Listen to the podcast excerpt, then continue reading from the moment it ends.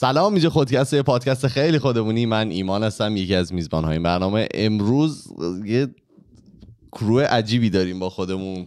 صدف و گلناز مهمونامون هستن. سلام. سلام. کارون و فرزاد هم هستن. سلام. سلام. فرهاد نیست. ما دوست داشتیم که یه دونه اپیزود به مناسبت در واقع روز زن ضبط بکنیم و با دو تا مهمون عزیزی که این فصل رو تقریبا فصل که نمیدونم بهش بگم یا نه، ولی این تعداد اپیزودایی که توی این مدت دادیم رو بیشتر با اونا بودیم، باشون صحبت کردیم. دوست داشتیم که باشن جفتشون توی یه اپیزود و ما بریم دیگه. ما میذاریم بریم. نگاه کنید.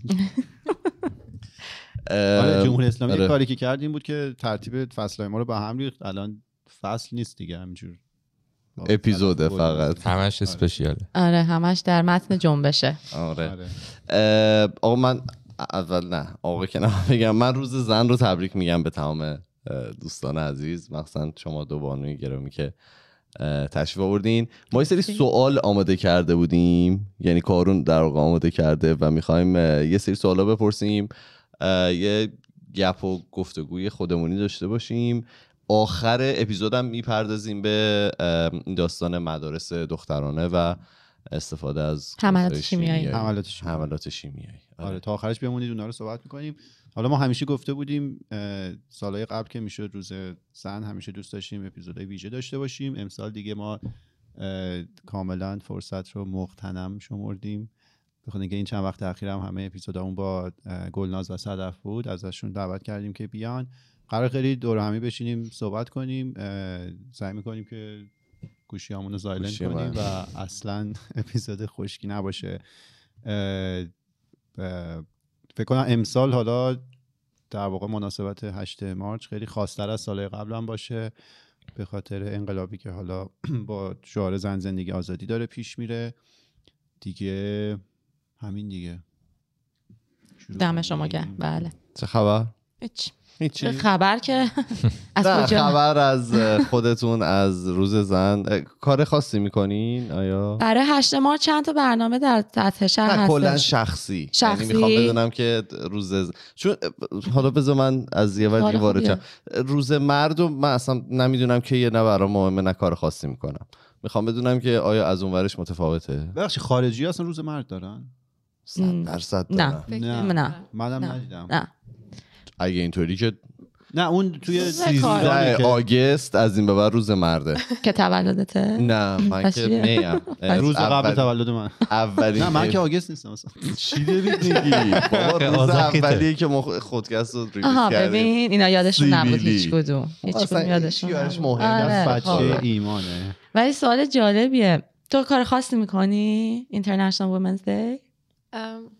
آره، سوال جالبه. من کار خاصی توی اون روز نمی کنم، ولی کلاً در طول هر همیشه مایندفول هستم از زنونگی خودم ام. و اینکه آنر میکنم، خیلی احترام میذارم به اینکه یه خانم هستم و به خانم‌های دیگه همینطور. و یکی از کارهایی که ادوکیت میکنم اینه که خیلی دوست دارم با خانوما کار بکنم، مراجعین خانم. البته نه که با مراجعین آقا دوست ندارم کار بکنم، ولی خیلی ادوکیت میکنم. من از این میتونم بگم نوزدهم نوامبر روز جهانی مرده. جالب. و اینکه شما نمیدونید یه ذره بهم برخورد. ولی مناسبتش چی هست؟ یعنی چه دلیلش هم یه کارگاه مردونه رو درشو بستن اونا سوخت. آقا شده. آقا شاید هوا خوب نیست. من حالا پیدا میکنم. پیدا کنم و بگو به همون لطفاً، چون جالبه واسم بدونم. به خاطر خندم میگیره میگم این خیلی بده. نوشته به خاطر نکات مثبتی که مردها در جهان به وجود میارن روز نوزدهم نوامبر رو ما جشن میگیریم، به خاطر آنر میکنیم. آره دیگه. آره نوامبر. و اینکه تم امسالشون هم زیرو میل سویساید. آها اینو پ... آره این زیرو میل سویساید رو من تو نوامبر یادم، ولی نمیدونستم که نوامبر کلا خب awareness واسه فکر کنم سرطان های مردانه است. آره این چیزو داره دیگه. این با... نمیدونستم ولی یه روز به خصوص واسش وجود داره. آره.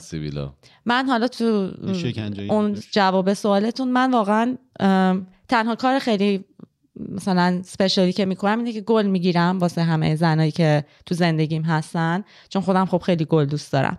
ولی هر سالم بیشتر روی این سیمایی که هر سال دارم، مثلا امسال Embrace Equity هستش، سیمی که واسه International Women's Day هست، بیشتر در مورد اون سعی میکنم با هر کسی که شنونده است که معمولا کمه، چون من انقدر زیاد حرف میزنم همه فرار میکنن، بهشون توضیح بدم مثلا سیم امسال اینه و ولی هر جالب سال تمای مختلف داره. من اینو اهمیت یاد گرفتم، هر سال یه شعار به خصوصی داره اه. مثلا آره، مثل همین که مثلا امسال زیرو میل سویساید مال میشه تکرار کنین که چی بود مال وانو Embrace Equity. آره، یعنی به جای به جای ایکوالیتی که فکر میکنم دو سال گذشته، یعنی از شاید سال آره نه از سال از سال کووید ایکوالیتی بود، حالا صحبت از اکویتی هست که خیلی بالاتر از حالا ایکوالیتی قرار میگیره. ایران هم اول عید اسم گذاری میکنن، جذب حد اکثری و دفع حد اقلی. دقیقاً آره، اقتصاد مقاومتی. خیلی خوب، کارو میخوای یه چند تا سوالا رو پرسیم؟ منم تو این مدت حالا چیزی بزنم رسید.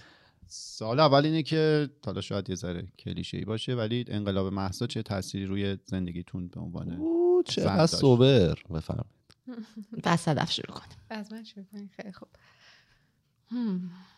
فکر کنم گلناز آماده تره. نه نه نه بذار بگه. نه ببین، اگه تو آماده تری بگو. نه واقعا منم آماده نیستم. آره باید خود راجبش فکر بکنم که چه تأثیری گذاشتش. یکی این که یه چیزی که برای من خیلی واضح بودش توی این موضوع این بود که همه چیزایی که مخفی بود تا به اون روز اومد توی سرفس، اومد توی سطح و در کل جمعی به صورت جمعی اومدش بالا. به خاطر اینکه نه تنها توی روابطم با مراجعینم اینو میتونستم ببینم که دیگه راحت‌تر راجبش صحبت میکردن، یعنی دیگه کسایی که سو... چون یه چیزی که خیلی برای من دردناک بود شنیدنش، وقتی که این اتفاق افتاده بود تازه من جلسات مشاوره مجانی گذاشته بودم برای کسایی که میخوان صحبت بکنن، حالا چه از توی ایران بودن چه از خارج از ایران بودن. بیشتر کسایی که از ایران بودن یه مشترکاً اینو میگفتن که گشت ارشاد ما توی خونمونه و این کاملا مشترک بود، یعنی بین همه مراجعان مشترک بود و در خیلی دردناک بود که اینو بخوای متوجه بشی و اینکه نه اوکی بزن اونجا فکر کنم از این میاد، مهم نیست، دردناک اذیت نمیکنه، کمه که بخواد اذیت بکنه. کسایی که دارن میشنون یا میبینن به خاطر یه نویزی است که ما من این نویز رو بگیرم کارهای بدی باهاش میکنم، اینطوری بهتون بگم من این نویز رو ببینمش اتفاقای بدی میفته براش، یه ریج عجیبی نسبت به این نویزی که آره این میکروفون هست دارم. حالا من اینو پیداش میکنم، شما بفرمایید. ببخشید سو من فکر میکنم که چی بزرگترین تأثیری که من شخصا متوجه شدم این بود که چیزایی که مشکلات و مسائل که برای خانوما بودش توی جامعه ایران که مخفی بود و تابو بود، تابو آره. تابو. تابو بودش و در موردش صحبت نمی کردن و یا استیگما راجبش بود، الان تونستن آزادانه هم حتی کسایی که فکرش هم نمی کردی راجبش صحبت بکنن و این درد مشترک همه رو همه ماها رو به هم دیگه نزدیک تر کرد. داستان گشت ارشاد تو خونه خیلی جالب، من هم زیاد شنیدم. آره. خیلی دردناک. شما داشتید نداشتین گشت ارشاد تو خونه به عنوان بچه دیگه؟ بالاخره مامان بابا ایران همیشه نه، ولی خب حالا این گشت ارشاد روی ولی شکلش واسه پسر و دختر فرق میکنه، چون حتی حتی خانواده‌های مذهبی هم که واقعا خب پسرا هم یه سری محدودیت‌ها نسبت به خانواده غیر مذهبی دارن، باز شکلش فرق میکنه صد درصد واسه پسر دختراشون.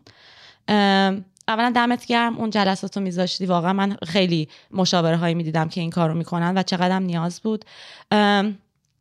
ببین حالا در کنار همه چیزایی که صدف گفت که منم اینو متوجه شدم، من خودم یکی از چیزایی که زیاد دیدم و خیلی هم خوشحال شدم از این بابت اینه که در کنار اون صحبت‌هایی که شد، گفتگویی که شروع شد در مورد اتفاقاتی که بلاهایی که سر زنان میاد، اینه که افراد بیشتری هم گوش شنوا پیدا کردن.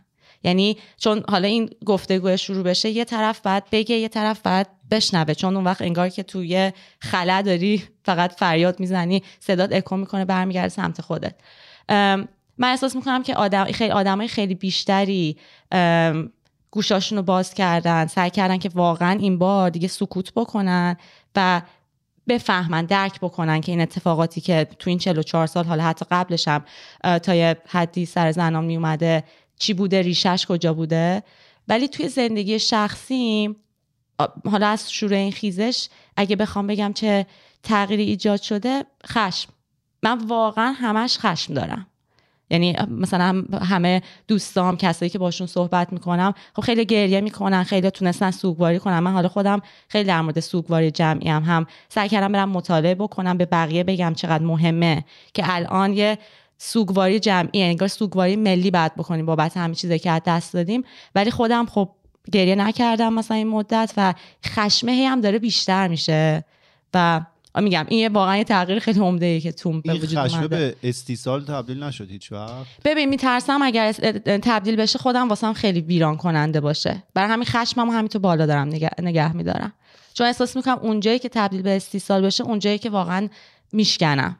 شاید هم واسه همینه که خیلی سعی میکنم گریه نکنم. آخه اینجوری نیست، یعنی شما که استاد ببخشید دقیقاً آره، مثلا خشم بعد وقتی آدم نتونه کاری بکنه و خشمشو خالی کنه، میاد مثلا به استیصال تبدیل میشه، بعد دوباره ممکنه یه محرکی باشه، دوباره مثلا میره محرک. آخه خوب دستت میدن، هر روز دارن یه محرک دستت میدن. یعنی هنوز یه ماجرا رو ما نتونستیم، پروندهش رو که نخواهیم تونست ببندیم تا اینا سقوط نکنن، ولی تا یه ماجرا تموم نشده یه محرک جدید میدن دستت که تو دوباره این مثل اینکه بره بالا، یا حداقل واسه من اینطور بوده. من منم این جواب این سوالا رو بدم، زندگی شخصی من نه، ولی مشاهده‌ای که داشتم توی اطراف، توی چند مورد مختلف دیدم. حالا در رابطه با یه سری خانواده‌ای که شاید سنتاً مذهبی بودن، یا بالاخره مثلا یه سری باورهایی داشتن که خیلی به قول خارجی ریوایز نشده بود، خیلی تجدید نظر روش نشده بود. من چند جای مختلف دیدم که رونا تجدید نظر شده. مثلا اگه کسی بوده که مثلا حجاب داشته، حالا جلوی فامیل دیگه اون کار انجام نمیده، یا مثلا چونم مراسمی چیزی باشه دیگه همه مختلط میشن، قدیم مثلا جدا انجام میشه. من اینو توی چند جای مختلف دیدم و فکر کنم اینم یکی دیگه از تاثیرات مثبتش بوده. ما باید جواب بدیم. یه نگاه کردی استوری پشت؟ نه من سختم جل شما چه جوری جلو میشینی، میکروفون باید بیاد عقب با من. نه نه من با پایه الان میرم عقب. خدا رو شکر میگن عدوشا سبب خیر، این الان اینطوری که تو اینترنت هسته خدا رو شکر پایه رو بستی. موهام هم شینیان کرد. آره موهاتم یه جوری اسپیشال نبود. امروز جلوی دوربین باشم، قرار بود ما پشت دوربین باشیم، بعد دیگه این از این بدتر نمیشه. منم یه تجربه مشابه دارم نسبت به این قضیه. من احساس میکنم خانواده ما به هم دیگه نزدیکتر شد ام. با این اتفاقایی که افتاد احساس میکنم همه یه جورایی تجدید نظر کردن روی افکاری که قبلا داشتن، حالا نسبت به در واقع موقعیت زن در خانواده یا در اجتماع.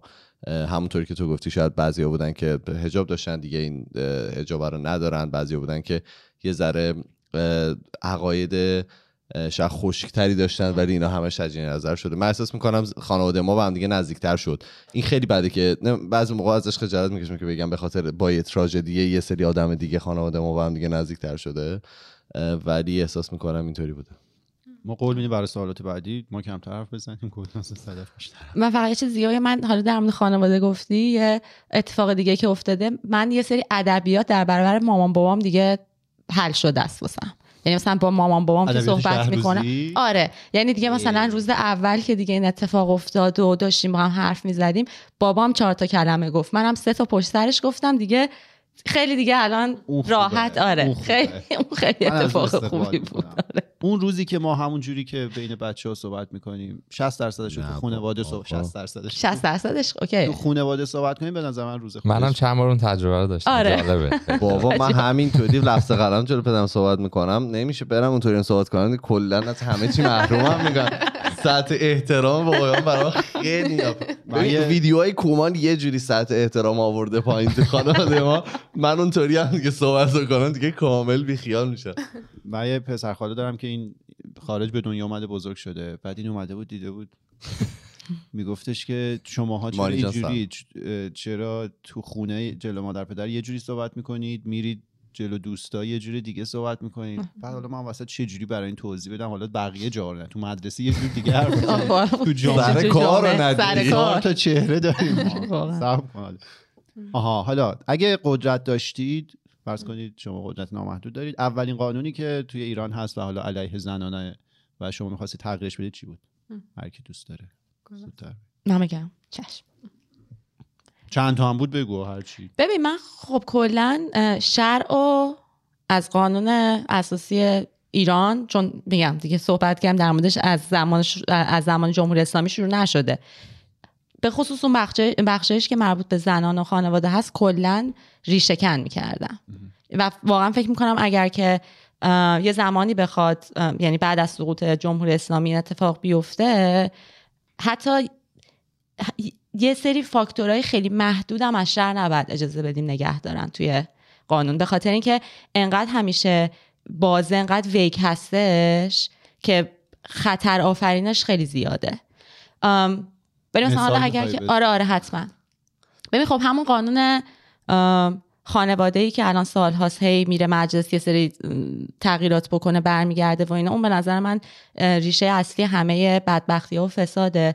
ولی خب مثلا قانون صد و ده که نیست، حالا واقعا شماره‌های قوانین رو نمیدونم، ولی شماره شما بلدین الان به خاطر این مطالعات خوندم دیگه. نه فکر کردم شما یه عددم بگی ما گفته آره مثلا شما بگو سی و دو، مطمئن باش یکی هستش که میدونه آخه. ولی نه مثلا یه قانون، خب مثلا هم قانون سن ازدواج، اصلا قانون اون سن بلوغی که واسه دخترها قائل شدن که نه ساله، به نظر من اون خودش باز ریشه خیلی از اتفاقات ناگوار هستش که به خاطر همون خب سن ازدواجم روی سیزده ساله، میتونستن کمترم میکردن از نظر من، کمان که تلاش شده تا این سالها. و بعد اون قانونی که مرد رو رئیس خانواده قرار میده که خب اون خودش میدون همه اینا اون وقت قوانین دیگر هم اون وقت در واقع باعث میشه که اونا بر علیه زنان ظلم بشه دیگه. با همه تو خانواده هم. ما که مادر من رئیسه، حالا نمیدونم این قانون کجا هست که هست که من بابا من بگره دنبالش قانون پیدا کنه اعمال کنه. من شماره هاشو خونه... میدونم آره. قوانینو تو خونه ما که اینطوری نیست، حالا نمیدونم جای دیگه چجوریه. شما بفرمایید. مرسی گلناز که گفتی و اینکه از جواب سوال قبلیت هم باز دوباره میخوام ازت اکنالج بکنم، تشکر بکنم که وارنبا راجع به خشم صحبت میکنی، چون خشم راجع به خشم صحبت کردن خیلی سخته همیشه و خیلی هم وارنبالیتی میخواد، به خاطر اینکه همونطور که گفتی زیر خشمه یه سری چیز میز هستش که ما با خشم میخوایم ازشون دوری بکنیم. سو قانونی که میخوام عوض کنم، به نظر من همه قوانینی که تو ایران هستش خانوما رو نادیده میگیره و سوپرس میکنه، سرکوب میکنه. به خاطر همین نه تنها قوانینی که توی مثلا قانون اساسی هست یا توی جامعه هست، من فکر میکنم یه سری عرفا و چیزا هم توی فرهنگ ما هستش که نیاز هستش که تغییر بکنه. سو so, من فکر میکنم که نمیدونم چی رو تغییر میدم، چون این یه تغییر خیلی بزرگی نیاز داره که همه چیز به نظر من باید عوض بشه، کلا چارچوب و عرف و همه چیز باید عوض بشه. من فکر میکنم چیزی که پرواید میکنم برای خانوما اگر که میتونستم این بود که بهشون دسترسی میدادم به درمان و ادویکیشن و که بتونن روی زخمای خودشون، روی اون آسیب‌هایی که در نتیجه این قانونا بهشون اومده کار بکنن و ازش عبور بکنن و رشد بکنن، آگاهی پیدا بکنن. چون فکر می‌کنم فقط با آگاهیه که ما میتونیم عبور بکنیم از این موقعیت و هر کس برای خودش، به خاطر اینکه مثلا قانونایی که مثلا قانون صد و ده که گفتی برای همه ما هست ولی برای همه یه تأثیر نداره، به خاطر همین باید شخصا کار بکنی که ببینی از اون قانون چه تأثیری به تو، چه آسیبی به تو اومد و تو چطور میتونی اونو درمان بکنی. من فکر می‌کنم اینو اگه میتونستم سطح خیلی بالاست. من می‌خواستم بگم موتور سواری آزاد میکنم والا بچه‌ها، اونم بالاخره به خدا اونم یه نوع آزادیه. آره واقعا. آره بابا استادیوم موتور. آره. سیغه. ببین راجع به حجاب همیشه میگفتن که تا قبل از این جنبش زن زندگی آزادی راجع به حجاب همیشه میگفتن مگه مشکل ما حجابه؟ مثلا در برابر هزاران مشکل بزرگ دیگه که توی ایران وجود داره، ولی مسئله اینجاست که یه چیزی حالت سمبل پیدا میکنه نسبت به همه بیقانونی ها و مثلا تب... تبعیضاتی که داره اتفاق میفته. حجاب مثلا که خب الانم با این واکنشی که خود جمهوری اسلامی داره به مسئله حجاب نشون میده، نشون من احساس میکنم که درست زد به هدف اتفاقا این جنبش. اصلا یه جمله خیلی معروف داشت احمدی نژاد میگفتش که مشکل بچه‌های جوانای ما مشکل موی جوانای ما. یادتون میاد این این اصلا فکر کنم سر این جمله رأی آورد اون بنده خدا به غیر از حالا دزدیایی که شد، ولی خب این این جملهش خیلی کلیدی بود اون موقعی که این حرفو زد. یه سوال، الان یه زن تو ایران نمیتونه رئیس جمهور بشه یا میتونه قانون؟ آها نمیتونه. این گری اریاه. آها گری. داستان رجل سیاسی مگه نیستین؟ دا... خب ولی زن رئیس جمهور نمیتونه بشه تو قانون. نمیتونه. یعنی مشخصا نمیتونه رئیس جمهور بشه. بله. شاید وزیر بشه. وزیرم نداشتیم تا. وزیر داشتیم. چرا تو جمهوری اسلامی هم وزیر علوم علوم و... علوم و بهداشت زمان روحانی ام... مجلس نمیدونم چندان آره وزیر زن داشتیم، ولی زن رئیس جمهور نمیتونه بشه. اون داستان پس رجل سیاسی چی بود که گریریا بود؟ میگفتن فکر کنم رئیس جمهور اینو باید رجل سیاسی باشن. آره تو... رجل یعنی مرد، ولی میگن این رجل سیاسی مرد لفظه. نیست. آره یعنی تو لفظشو داری فکر میکنم میگی که میگی گریریا که همون لفظ رجل سیاسی رو درست داری میگی که همیشه میگفتن خب اینترپریتیشن تفسیر ازش میتونه متفاوت آره. باشه. ببین اصلا یه مشکلی که قانون اساسی ایران داشته و خب در چهل و چهار سال با تغییراتی که توی جمهوری اسلامی بهش دادن پیدا کرده اینه که تفسیرهای زیادی میشه که همونجور که از شر میشه تفسیرهای زیادی کرد و خب همیشه مشکل اینه که اون تفسیر خطرناکه ازش بشه، تفسیری که تبعیض آمیز باشه. قانون اصولاً قانون اساسی کشورها قانون کلاً تفسیریه، تو باید تفسیرش کنی. دقیقاً تفسیری که ولی میشه کرد اگر که خطرناک باشه، تبعیض آمیز باشه، اونجاست که مشکل پیدا میکنه. مثل در مورد قانون سنگسار دفعه پیش گفتم امه. که اصلا همین که وجود داره به عنوان قانون مسئله خطرناکیه که یعنی یک نفر بعدن قانونن میتونه بره یه همچین بلایی سر یکی بیاره. از این نظر میگم یه چیزی بگم، دوازده تا تا حالا در تاریخ نره. وزیر زن داشتیم از زمان محمد رضا. آره محمد رضا. بله آره زمان چیز جمهوری اسلامی هم وزیر زن داشت. از نه از سه به بعدش وزیر زن بودن، فقط دوتای اول توی در واقع توی زمان جمهوری اسلامی بودن. بله بقیه‌شون آخه دیگه اون زمانش که خیلی کوتاه بوده دیگه عمر. آره وزارت‌های زن در... معاون رئیس جمهور برای امور حقوقی داشتیم، رئیس سازمان میراث فرهنگی بله. داشتیم. آره محیط زیست همیشه معاون رئیس جمهور برای امور زنان. زن. اینا که حساب بله. نیست که اینا رو داره میشموره تو دوازده تا. آره این که وزارت نیست، ولی وزیر هم داشتیم. وزیر وزیر وزیر بهداشت, بهداشت داشتیم. آره وزیر مرضیه وحید دستجردی. آره. اوه آره. خدا من میخندم از خوشحالیم نیست، منظورم اینه که آره داشتیم. من چجوری میتونم کارون راضی کنم؟ نه من نبودم. نه من چون میشناختم. فرزاد میشناختی؟ نه نه اینکه بشناسم، ولی تو اخبار و اینا احساس میکنم مثبته. یه سری از چکاتو بگردیم مثبت در میاد. احساس میکنم چیکار بگردیم یه سه تا از چکای فرزاد میتونه مثبت در بیاد. ای بابا سواله بعد بیاید یه ذره رویا پردازی کنیم. فرض کنید انقلاب پیروز شده، ایران آزاد شده، اولین کاری که برید ایران بکنید چیه؟ کاری که خیلی دوست دارید برید انجام بدید. علی میخواد سوال عالی چند تا برسید. البته جواب ماها که معلومه چیه. ببخشید تو جواب ما از کجا میدونی؟ من گفتم بخوام. آها همونه، یعنی درصد اون حرف خودم داری میگی. ما که میخوایم بریم لخشی. ما که میخوایم لخشی. صدف تو بگو اولین بار. نمیدونم هم... همین که راحت توی خیابون راه برم فکر میکنم خیلی برام ارزشمند باشه، چون من یادمه که آخرین بار که رفتم ایران ام... من عاشق اینم که برم نونوایی نونوایی ایران دیگه. همه فکر کنم اینو مشترک داریم چون ما اینجا نداریم این چیزو. بعد داشتم میرفتم تو... پیاده صبح میخواستم برم نونوایی نون سنگکی.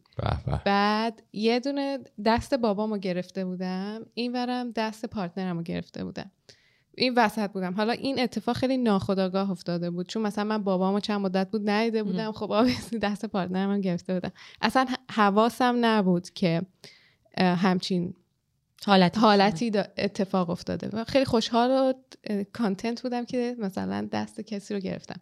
یه نفر رد شد، یه خیلی حرف خیلی بدی زد به من.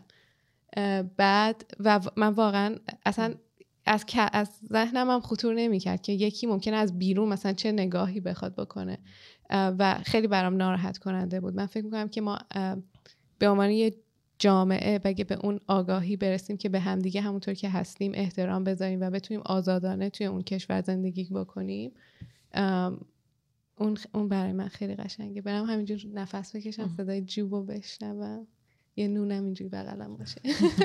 از سر نونم همینطوری عوض شده تا برسه خونه تموم شده. اونجوری که شما دو تا نون بگیرید تموم شده، به بقیه هم برسه.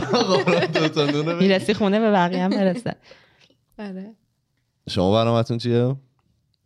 ببین من حالا برنامه بلند مدتم اینو لبخندی که گلناز داره رو افیشیت. ما با گلناز آماده چیه؟ لبخندی زد تدوین کرده. نه ببین من واقعا از موقعی که حالا این جنبش شروع شد که به قول تو آدم رویا پردازی داره میکنه، من همیشه توی ایران خیلی دوست داشتم که یه مدرسه روزنامه نگاری وجود داشته باشه. مدرسه ها، نه مثلا تحصیلات عالیه، مدرسه روزنامه نگاری وجود داشته باشه و بچه ها مثلا همونجور که رشته مثلا رشته های مختلف تو دبیرستان میرفتیم، تجربی، ریاضی، یه مدرسه ای باشه، اصلا مدرسه روزنامه نگاری که از اون سن بچه ها بتونن برن. توی اروپا اینجوریه، مثلا بتونن برن و این حرفا. این کارو واقعا خیلی دوست دارم انجام بدم. کسایی هم که میخوام ازشون دعوت کنم که بیان اونجا تدریس کنن و آردی چیدم، میدونم کیا هستن. یکیش وحیده، وحید آنلاین، وحید بچه های هزار و پانصد هستن. حالا یکی دوتا روزنامه نگار دیگه که اشخاصی هستن که همه میشناسن، اسمشون نمیبرم چون شاید اینجا دلشون نخواد. حالا اینا رویا پردازیه ولی باز اسمشون رو نمیبرم. خب اکانتای ناامن کسی رو ندارید؟ نه اونا رو دستچین کردم، بعدا یه بلای دیگه سرشون بیارم. یه سوال دیگه است. آره. ولی اینو به خاطر اینی هم که میبینم که چقدر ما همیشه از میس اینفورمیشن و اینی که اطلاعات خیلی چیکهی به همون میرسیده، خیلی اشتباه، حالا داخل ایران که خب دیگه زاویه دار به خاطر مسائل مشکلاتی که خود روزنامه نگاران باش دست و پنجه نرم میکنن، بعدم بیچاره ها بخوان حقیقت رو بگن، هزار بلا سرشون میاد. این یه یه چیز بلند مدته که تو فکرم بود وقتی که جمهوری اسلامی سقوط کرد انجام بدم. ولی اینی که بلافاصله بعد از سقوط میخوام چی کار بکنم،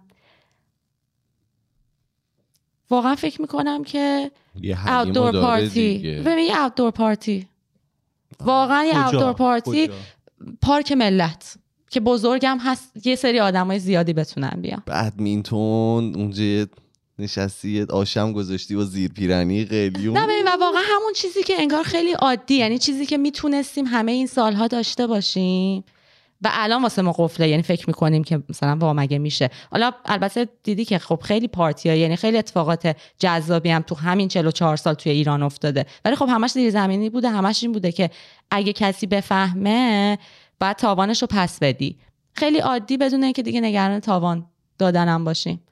یه جمع خیلی بزرگی کنار هم جمع بشن بدون اینکه نگران باشی که بعدش میخوای تاوان بدی. ارزشگاه آزادی هم جای خوبیه، کوچیکه و پارکی رو صندلی چیکار کنی باید. ولی ورزشگاه آزادی هم آره، اونم ونیو خوبه، میاری ایبیو میذاری وسط. آره. اون موقع بهت میگم من رو صندلی برات چیکار میکنم.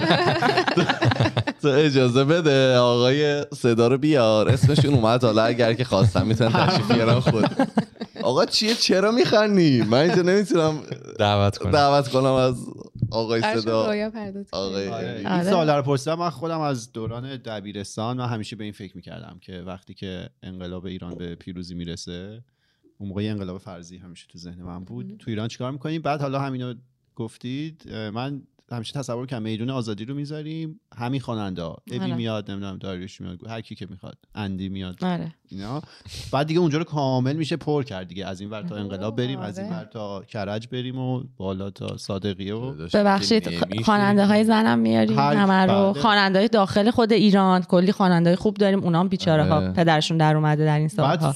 یه هفته مدام من همیشه فکر می‌کنم صبح تا شب اونجا کار زندگی داریم آقا. نه من کارون می‌خوایم پارتی کنیم، چرا نمی‌دونی آقا چرا زندگی ما رو مختل. خب شما نه خودتون پارتی کنید، شما خب نه شما یه شباتونی ما ترافیک می‌کنید اونجا شما.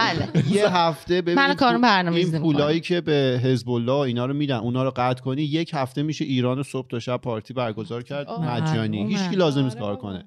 فقط پارتی، بعد اونجا فقط هم عرق سگی. از تمام ساقیای اکباتان و همه دعوت کنیم که عرقای سگی خودشونو بیارن. خیلی قشنگ. علف ایرانی. فرزاد جان شما علف ایرانی فرمودین شما. بله بله، کوش ناب ایرانو برای بچه‌ها میاریم.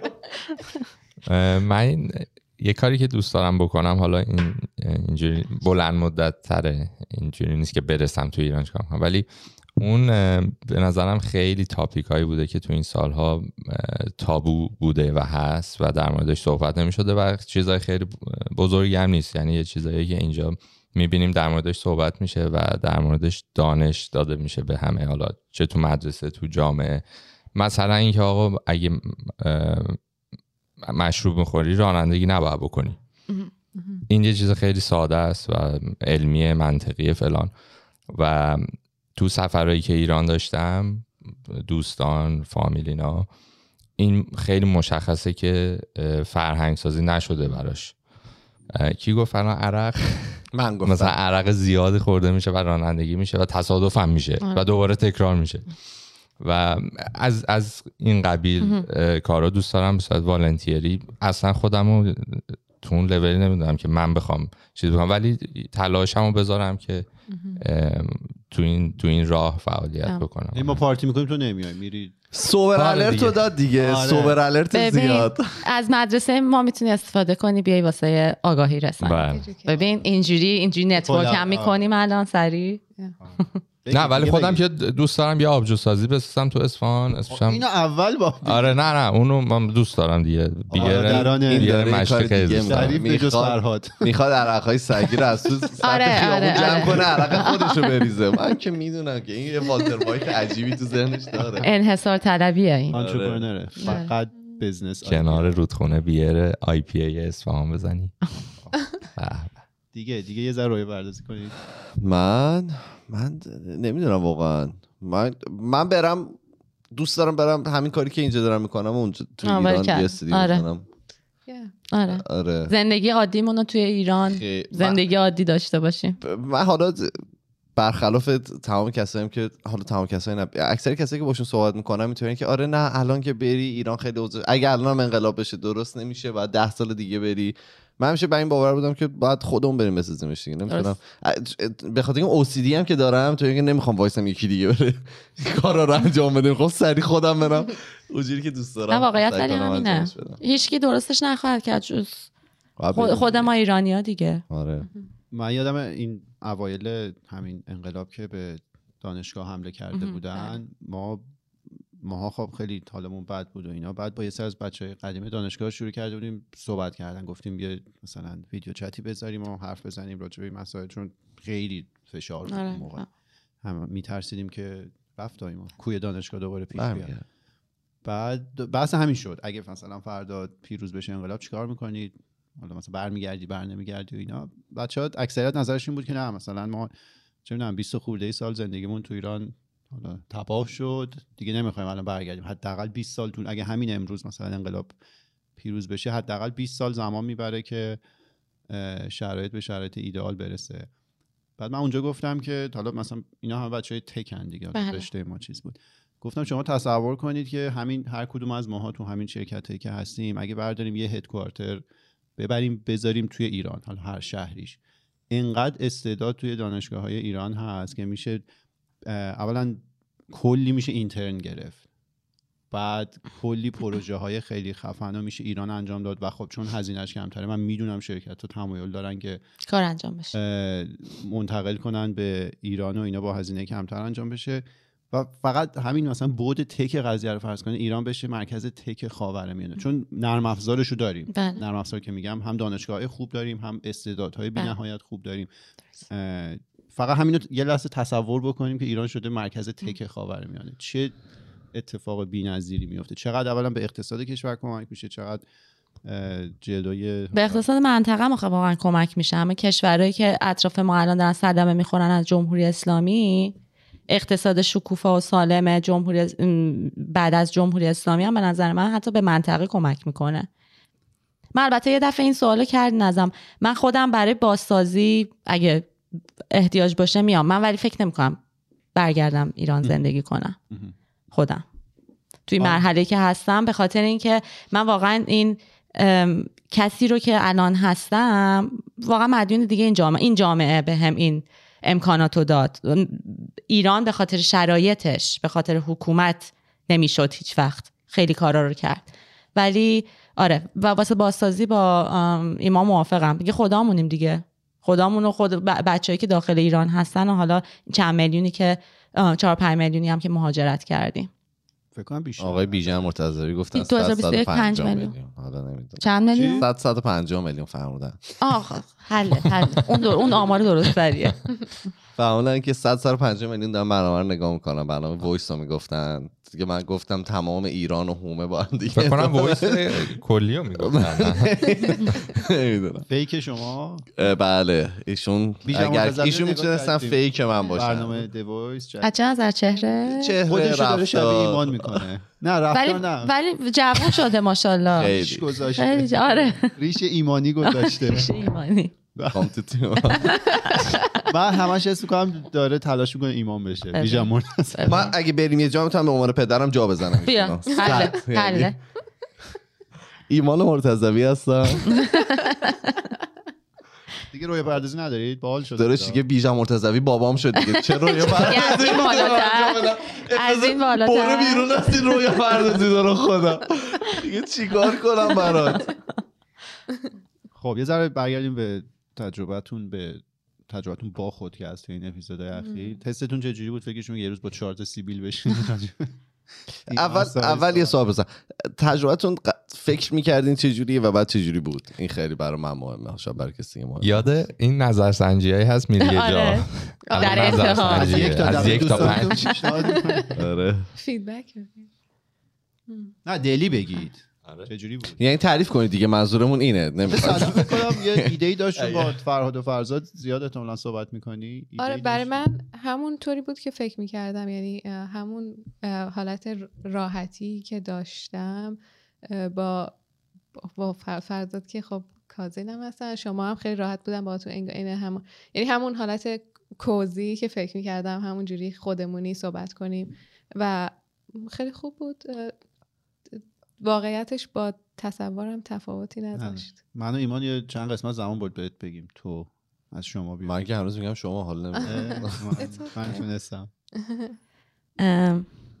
من خب راحت‌تر شدم قاعدتا از اپیزود اول، چون که احساس میکنم آخه شما هم با من راحت‌تر شدین. یه خورده شما هم خیلی فرمال بودین، فکر میکردین من حالا همسر رفیقتونم. الان شما همسر آشروت بودین. الان گلناز شد. آره دقیقاً دقیقاً. من حالا خودم خیلی کاری که میکردم تغییر نکرد، مثلا صحبت هایی که میخواستیم بکنیم، سوالایی که شماها میکردین یا صحبت هایی که میشد، به هر حال منم درایو میکرد که چجوری جواب بدم، دفعه بعد بدونم مثلا بیشتر صحبت ها چجوریه. ولی آره من مثلا یه خورده شاید فرمالتر شروع کردم. الان دیگه وقتی که اگه ادامه بدین دیگه خدا میدونه به کجا کشیده میشه. بیژن مرتضوی بابا من دیگه چی بگم اینجا دیگه. من چرا بخیر منو بی‌شرف کنین تو این برنامه. گلناز اون جلسه اول که می‌خواستیم ضبط کنیم یادته منو تو یه بحث خیلی سوبر قبلش داشتیم، بچه‌ها داشتن دوربین اینا رو. آره منو تو اون پشت منو گلناز نشستون یه بحثای خیلی بود خیلی جدی. ما آخه قبلش هم قبلش توی بحث جلسه آره آره ما چهار تا من چیزم شرزم به عنوان بکاپ آورده بودم، اونم که گفت عزت زیاد خدافظ من من دارم گوش نمیدادم. گوش نمیداد. ولی آره نه من صد درصد خیلی راحت تر شدم تو این مدت. ولی بهترین بخشش واسم این بودش که به خاطر صحبت هایی که اینجا میخواستیم بین بکنیم و نوع سوالایی که میدونستم شما هم مثلا حالا خواهید پرسید، خودم یه جاهایی رو رفتم مطالعه کردم که شاید گذرم نمیخورد. یعنی اینقدر سطح سواد ما پایین بوده که من خودم هم یه چیزایی مطالعه می‌کردم. ببین تو رو خدا نه ببین بیشتر از سوالایی که آدما توی چیزا میپرسیدن، توی مثلا توی مسیجا نه نه نه منشنایی که می‌ذاشتن برای مثلا ویدیوهای رو یوتیوب و این حرفا، مثلا احساس می‌کردم که خب این بخشم چقدر میتونه مهم باشه چون چند نفر دارن بهش میپردازن. خب این خیلی کمک کرد، خودم هم مطالعه‌ام رفت بالا.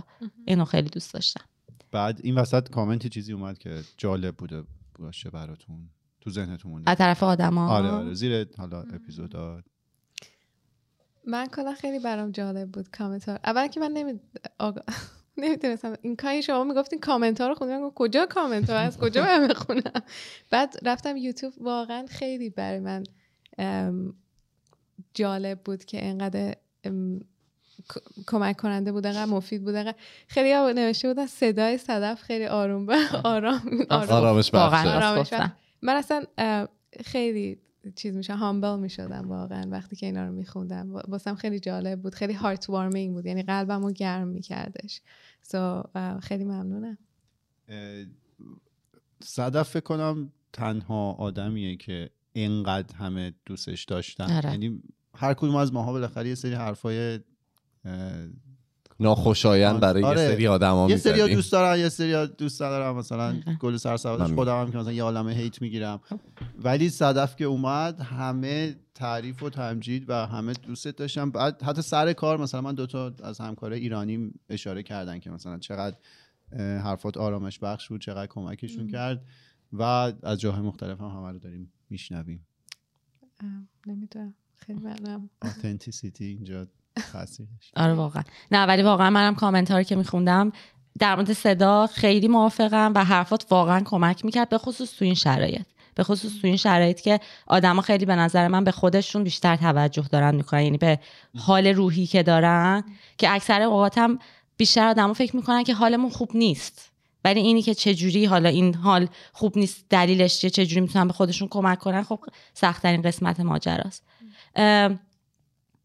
من حالا ما در مورد کامنت ها زیاد صحبت کردیم توی ولی توی مثلا قسمت های قبل، ولی مثلا کامنتی که خیلی جالب باشه فکر کنم که یه حالا چند تا کامنت که گرفتیم بابت این که مثلا همون به قول تو هیت هیت هم نبود، بیشتر در مورد خب صحبت سیاسی که میکنی آدما خب افکار متفاوتی آه. دارن، ولیدم هست آدمای ایدئولوژیاشون ولید هستش فکر میکنم. ولی جالب ترین همون کامنتی بود که روی اپیزود اول گرفتیم که چرا یه خانوم هست و چهار تا مرد. آره که من خودم اصلا به این دقت نکرده بودم قبلش، یعنی سوالم واسم حتی پیش نیامده بود که راجع به جنبش زنان الان وقتی یه زن هست و چهار تا آقا چهار تا مرد نشستیم داریم صحبت میکنیم، چون من اتفاقا برای خودم نکته مثبتون داشت به خاطر اینکه گفتمم زنان میدونیم میدونیم چه بلاهای سرمون اومده، تبعیضات میدونیم، خودمون در کنار هم هستیم راجبش صحبت میکنیم یا خیلی مقایسه میکنیم، خاک کنیم اون خاطرات بعدی رو که داریم. من خودم اینو یه نکته مثبت میبینم که مردهای بیشتری بیان جوین کنن، این به قول معروف join the fight واسه من بیشتر از طرف مرد هاست که بیاین، به خاطر اینکه این تبعیضات دودش تو چش همه جامعه خواهد رفت، فقط زنها نیست. یه نکته دیگه میخواستم بگم که حالا ما خودمون تو خودکست شاید بهش آگاه نبودیم، ولی این روندی که جلو رفت و گلناز و صدف اپیزودهای حالا تو هفته میکس ما میدادیم و تجربه خودمون تجربه ضبط هم اینجوری بود که جفت این دوتا تاپیک نیاز بود. حالا روی لول شخصی واسه خودمون خیلی دوست داشتیم که به اتفاقات روز و حالا اون هیستوری زنو بپردازیم، خیلی شخصا اونو نیاز داشتم، و از اون طرف اون دیل کردن با احساسات و همه اون اتفاقاتی که داشت میافتاد به خاطر اون اخبارم اونم نیاز بود. خیلی جالب شد این کامبینیشن. آره اون اول که ما اول خب با گلناز صحبت کردیم، همون شب برفی که با چهروزم بودیم حرف میزدیم، ایده این بودش که این سلسله اپیزود رو شروع کنی و آخرش برسه به هشت مارچ، یعنی مثلا امروز هم شد. بعد خب صدف با فرزاد صحبت کرد، با هم صحبت کردیم، دیدیم اوه خب اینم مسئله‌ای که قطعا ما الان لازمش داریم. تصمیم گرفتیم دیگه اون روند حالا منظمه نمیدونم هفته یک اپیزود دو اپیزودو بشکنیم، هر موقع که تونستیم ضبط کنیم و هر موقع تونستیم ریلیز کنیم. یعنی ما الان آره. یه پخش خیلی نامنظمی داشتیم این چند مدت و به خاطر همین بوده، یعنی ما میدونستیم که نیاز هست به شنیده شدن ام. و نیاز هست به صحبت، و برای همین هر موقع که اپیزود دستمون میرسید ریلیز میکردیم و میذاشتیم که بقیه بشن. ببخشید من قطع کردم حرفتو. نه اختیارت، خواهش می‌کنم از این زمین. دیگه چی داری برامون کارو؟ مطلب آخرم این که میدونید جفتتون خیلی شنوندا دوستتون داشتن، همیشه ما نیاز داشتیم که بالاخره نقطه نظر خانم ها رو هم توی برنامه داشته باشیم. تا الان موفق نبودیم. از جفتتون همه درخواست کردن که باز هم با ما باشید، اپیزود برید، هر موقعی که مطلبی چیزی باشه ما صد درصد استقبال میکنیم.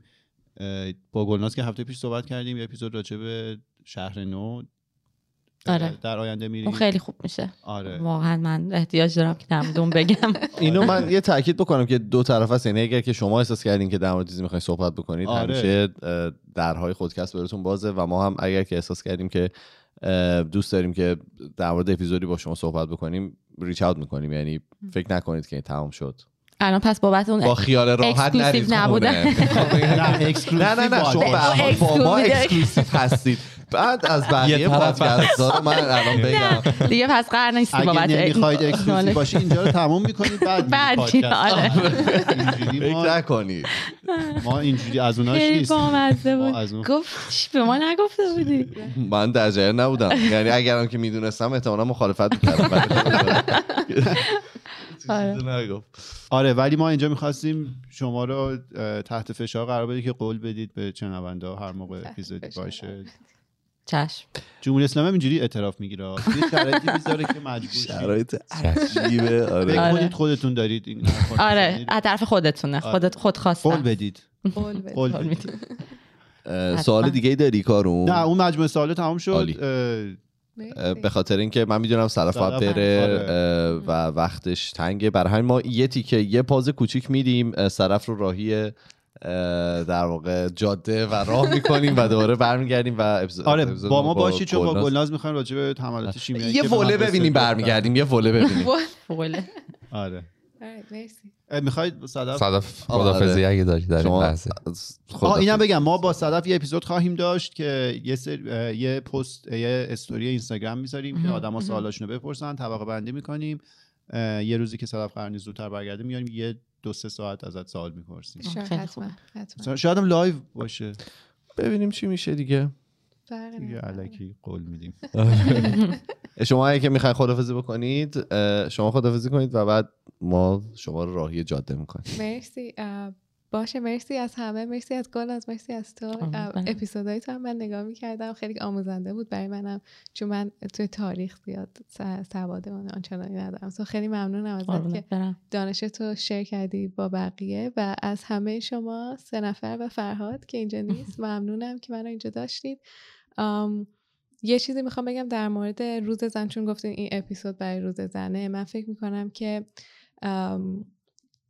خانوم ها خیلی مهمه که آگاه باشن، آگاهی داشته باشن و به کل جامعه کمک میکنه. هم آقایون میتونن زندگی بهتری داشته باشن هم خانم‌ها. یه کار جمهوری اسلامی ها نمیزنه. صدف که حرف میزنه آره آره چرا؟ من بعدا مشکلش رو حل میکنم. میگم من نویزه رو گرفتمش. آره من نویزه گرفتم.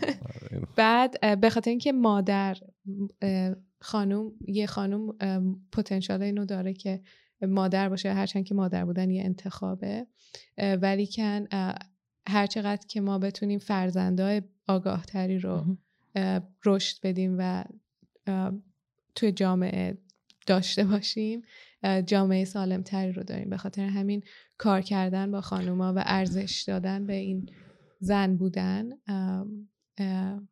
خیلی مهمه. به خاطر همین yeah that's all I want to say. خیلی ارزشمنده و خیلی خیلی کار سختی هم هستش که بخوای توی این جامعه خانوم باشی. مرسی از همه. ممنونم. مرسی. یه وله ببینی برمیگردیم.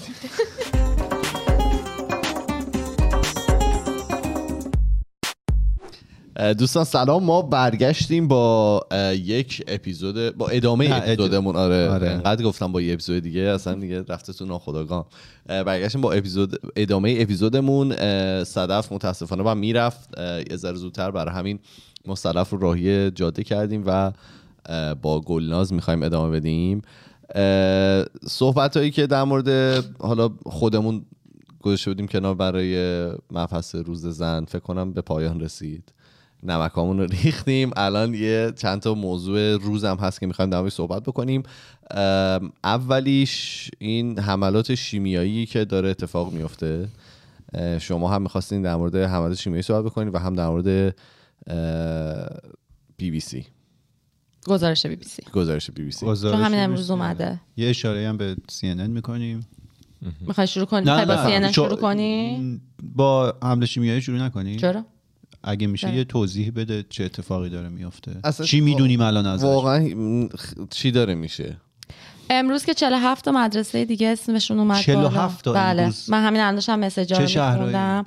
فقط چل... عدد چهل و هفت شو دیدم، دوستان فرستادن توی گروه. ولی صبح قبل از اینکه بیام اینجا دیدم هزار و پانصد تصویر، یه سری توییت داره مربوط به همین میزنه دیگه. داشتم رانندگی میکردم نتونستم کنکاش کنم. ولی ببین اطلاعاتی که داریم اینه که این از نوامبر شروع شده، از قم به نظر میاد شروع شده، یعنی حملاتی که اول شد سال پیش. بله آره، اولین ریپورت سال پیش داره. بله. یه جایی اصلا کاور نمی‌کردن. بله.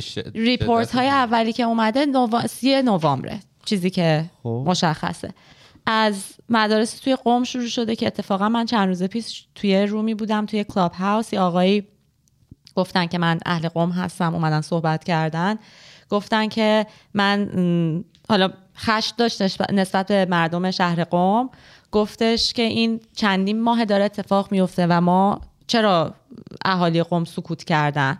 و مثلا حالا مثال زد از این که موقعی که ژینا مهسا امینی کشته شد خود شهر به پا خواست و باعث شد، یعنی جرقه از دم بیمارستان زده شد و به حالا شهر خودش هم کشیده شد و این حرفا. مثلا این چیزو نقدو داشت که چرا قمی ها سکوت کردن، که حالا من اصلا در مورد اون که کی چرا داخل ایران سکوت میکنه نمیخوام بپردازم، خودم ایران نیستم نمیشه صحبتی کرد. ولی آره، ولی به هر حال این چندین ماه هست که داره اتفاق میفته. و ببین الان که همه همه صحبت‌ها در حد احتمالات و این حرفا، ولی روایتایی که بچه‌ها میکنن از اتفاقی که میفته، بویی که در واقع به مشام میرسه و بعد علائمی که پیدا میکنن بعد از اینکه استشمام میکنن و این حرفا، یعنی همشون نقاط شباهت داره. عافیت باشه. آخه اصلا چرا؟ یعنی دلیلش چی... به چی میخوای برسین با این کار؟ ارعاب بیشتر همش دیگه. ببین یه چیزی بذار بهت بگم.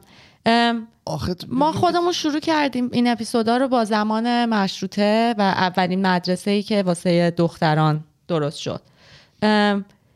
به کلمه دوشیزگان گیر دادن آخوندا که دوشیزه مفهوم بکارت میده و بکارت خودش شهوت انگیز خطرناکه. اینا میرن عفتشون از دست میدن. ببین یه همچین فکری معلومه آخر به اینجا میرسه که دیگه میکشه که نرن مدرسه. ببین من دارم می فکر میکنم که یه ضرب مسئله از خارجی ها میگن که let the, the sleeping dog lie، یعنی بذار بخوابه. این نمیای هی بهش سیخ بزنی. اصلا نمی... اصلا چه ذهنیتی پشت جمهوری اسلامی؟ ببین تو سطح آی کیو از کجا میاد؟ نه اتفاقا فکر کنم اینا دلیل داره و ما هیچ وقت دلیلش رو نمیفهمیم. مثلا زدن هواپیما چه دلیلی داشت؟ ما الان دلیلش رو نمیدونیم. نه واقعا. ولی یه نفر اینا بردن. حتما. اینا حتما. فرار کردن از اینکه آمریکا بهشون حمله کنه با زدن هواپیما. بله. یعنی یه بحرانی رو ایجاد. اینا از بحران سود میبرن. بله. دیگه زمانی که جنگ شروع شد، جنگ ایران و عراق، خود خمینی میگه جنگ نعمت هست. بله. کسی نمیفهمید یعنی چی. آقا جوونا دارن میمیرن، اقتصاد تحت فشار، چرا نعمت؟ بله. بعدها متوجه شدیم اوکی اینا به واسطه جنگ میتونن هر کی رو که دلشون بخواد سرکوب کنن. ام. پس نعمت اینه. بعدم مستحکم شد جاشون دیگه. آره. یعنی بعدم هر کی میخواست هر حرکتی بکنه، نه الان فعلا جنگ، نمیدونم بذار به جنگ برسیم. بله. بعد جنگ حالا بذار سازندگی بکنیم. میدونی این داستانم حالا تحلیل زیاده. مثلا میگن میخوان نشون بدن که ببینید میتونه انقدر بد باشه ولی ما امنیت برقرار کردیم. ما میتونه عین طالبان باشه. ما طالبان هم از همین حرب استفاده میکرد دیگه. مدارس دخترونه رو تعطیل میکرد. بعد بین المللی خبرگزاری بین المللی که باشون مصاحبه میکردن میگفتن که نه تروریستا میخوان به اونجا حمله کنن، ما برای حفظ جون بچه‌ها مدارس دخترونه رو تعطیل کردیم. حالا اینجا شاید نزدیکترین چیزی که به ذهن ماها برسه اینه که میخوان نشون بدن ببینید انقدر میتونه ناامن باشه کشور، ما جلوشو گرفتیم. یا این کاری که رفتن توی مدرسه دخترونه فیلم پورن نشون دادن و اینا. من شنیدم. من نمیدونم. خیلی رفتن یه سری بسیجی و... آره اینا باز مال چند ماه پیش آخه اولین خبرش مثل جدیدی به همین خبری که ایران وایر چند روز پیش آورد بالا، مثل اینکه همون سپتامبر اکتبر اتفاق افتاده واسه این که بچه هایی که اعتراض میکردن توی مدرسه ها رو میترسونن دیگه، میترسونن حالت چندش به بچه ها میدن، چون رفتن فیلم های بین انسان و حیوان نشونشون دادن که بگم ببینین این چیزی که شماها میخواین لخت بشین آره نتیجهش اینه. تهش اینه آره. ولی من باز یه جای دیروز خوندم، کاش نگه داشته بودم براتون الان کوت میکردم، یه جای خوندم که مثل این که این, این اتفاق چند بار دیگه توی سری مدارس دیگه هم افتاده، ولی اون خبر اصلی به هر حال مربوط به این هفته نبوده، همون اوایل خیزش اتفاق افتاده بوده تو مدرسه، یه سری اطلاعات جدیدی به دست اومده بود که خبر اومده بود بالا. این اینا همه جست و گریخته چیزایی هست که من توی خبرگزاری‌ها حالا توییتر و اینا هی خوندم راجبش. آره ولی ببین در کنار اون چیزی که تو میگی راجع به امنیت، من فکر میکنم که تو هر چقدر کارهایی بکنی که دیگه به مغز یک انسان معمولی خطور نمیکنه، این ارعابه هم بیشتر میشه. یعنی همش یه کارهایی میکنن که ببین همین چراییه که ما همش میگیم آخه چرا، دلیل این که میخوای این کارو داری میکنی چیه؟ و این حالت استیصالی که به آدما میدن به نظر من خودش واسه اینا یه نتیجه، یعنی نه نتیجه‌ای داره که این کارو انجام میدن. مثلا به شریف حمله کرده بودن، چرا این کارو میکنید؟ هیچکی نفهمید. نمیفهمم، یعنی من واقعا دیگه سطح شعور من در همین حده که من نمیفهمم اینا دارن چیکار میکنن. دقیقاً همین دیگه، ما چون ما الان درگیریم دیگه، سرو میزنی که اصلا این همه بچه بعد و مامان باباشون هم میزنی، زندانی هم میکنی وقتی میان بچه‌شون نجات بدن، در مدرسه هم قفل میکنی. یه چیزی که حالا تو این چند ماه پیش عکساش میومد یا فیلماش این بود که به خصوص مدرسه‌های دخترونه عکساش میومد، بله. این پایداری که داشتن اون بچه‌ها، مثلا بله. انگشت نشون میدادن بله. به عکس دیکتاتور بزرگ، یا مثلا شعار میدادن، ویدیو می...